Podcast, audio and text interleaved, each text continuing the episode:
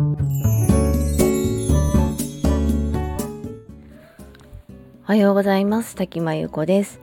今日は10月16日月曜日の朝です。今日もラジオを聴いてくださりありがとうございます。今日はちょっとプライベートな話なんですが80歳を超えたがん患者なのに日々レベルアップを求める父に感服。成長欲求は前向きに生きるエネルギーというお話です。私の父はもう80歳を超えていましてかつここ数年はこうがんを患っていまして入退院を繰り返したりしています。でここだけ聞くと結構悲壮感があるんですけどでもちろんあの入院や治療はすごく大変であの毎回もう入院したくないよとか治療が嫌だよとか病院行きたくないよみたいな弱音を吐いたりすることはあるんですけど、まあ、それでも父が前を向いているのは結構成長欲求がすごくあるからだと思っています。父は囲碁が好きで私もその影響で、ま、3歳から囲碁を習いました。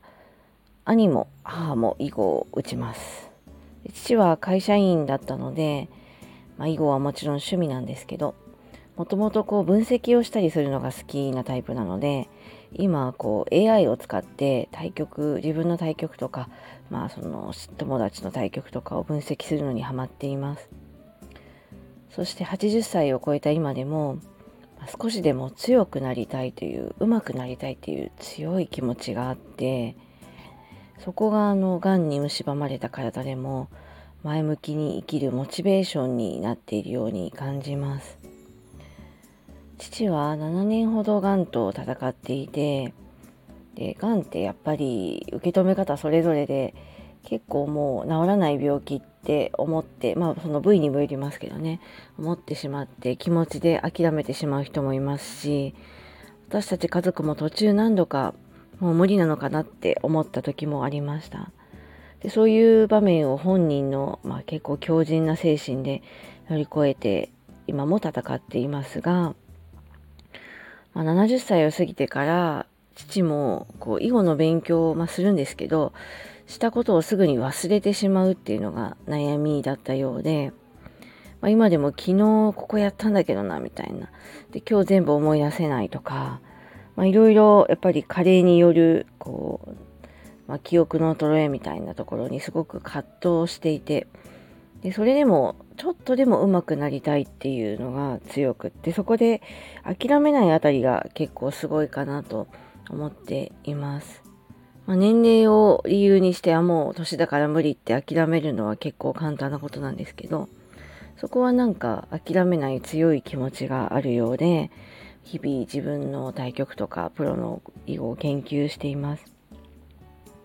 で、まあ、人生100年時代と言われて私もあのそういうのをテーマにいろいろ話してますけど80歳の人が本当にどんな気持ちでどんな状態で毎日を生きているのかってまあ父を見ながら予想したり観察することはできますけど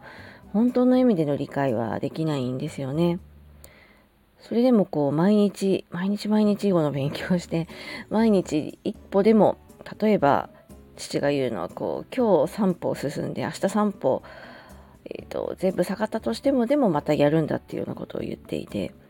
まあ、そういう強靭なモチベーション精神が持てるのはあのすごいなと思っています。でそのためにその囲碁のレベルアップのために、まあ、散歩をしたりしっかり寝たり食事もねしっかりとったりまあ、そのがん患者なりに健康的な生活をしようとしている姿には結構感服するものがあるんですよね。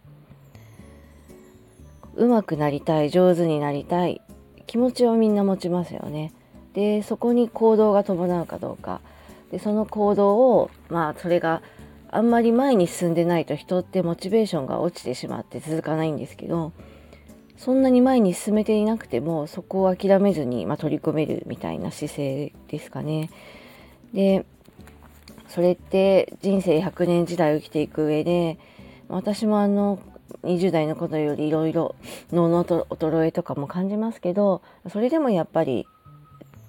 上手くなりたいとか、まあ、レベルアップしたい成長したいあのもっと自分がを高めたいっていう気持ちはあってでやっぱりこの成長したい、上手くなりたいっていう気持ち、まあ無駄に持っても大変ですけど、やっぱり生きていく上の前向きなエネルギーにすごくなるんだなっていうのを、あの父の姿からも思いました。ということで、子供たちもね今この上手くなりたいっていう子供の場合こう天井が見えないのでもう無限の底エネルギーなんですけどそういう気持ちでやっている感じがしますがこういう成長欲求みたいなのがいくつになっても人を前向きにさせるんだなっていうのをすごく思いました。ということで今日は80歳を超えたがん患者なのにレベルアップを求める死に感服成長欲求は前向きに生きるエネルギーというお話でした。えこの辺りノートにも詳しく書いていますのでよかったら聞いて読んでください。それではこの辺りで失礼します。滝真由子でした。バイバイ。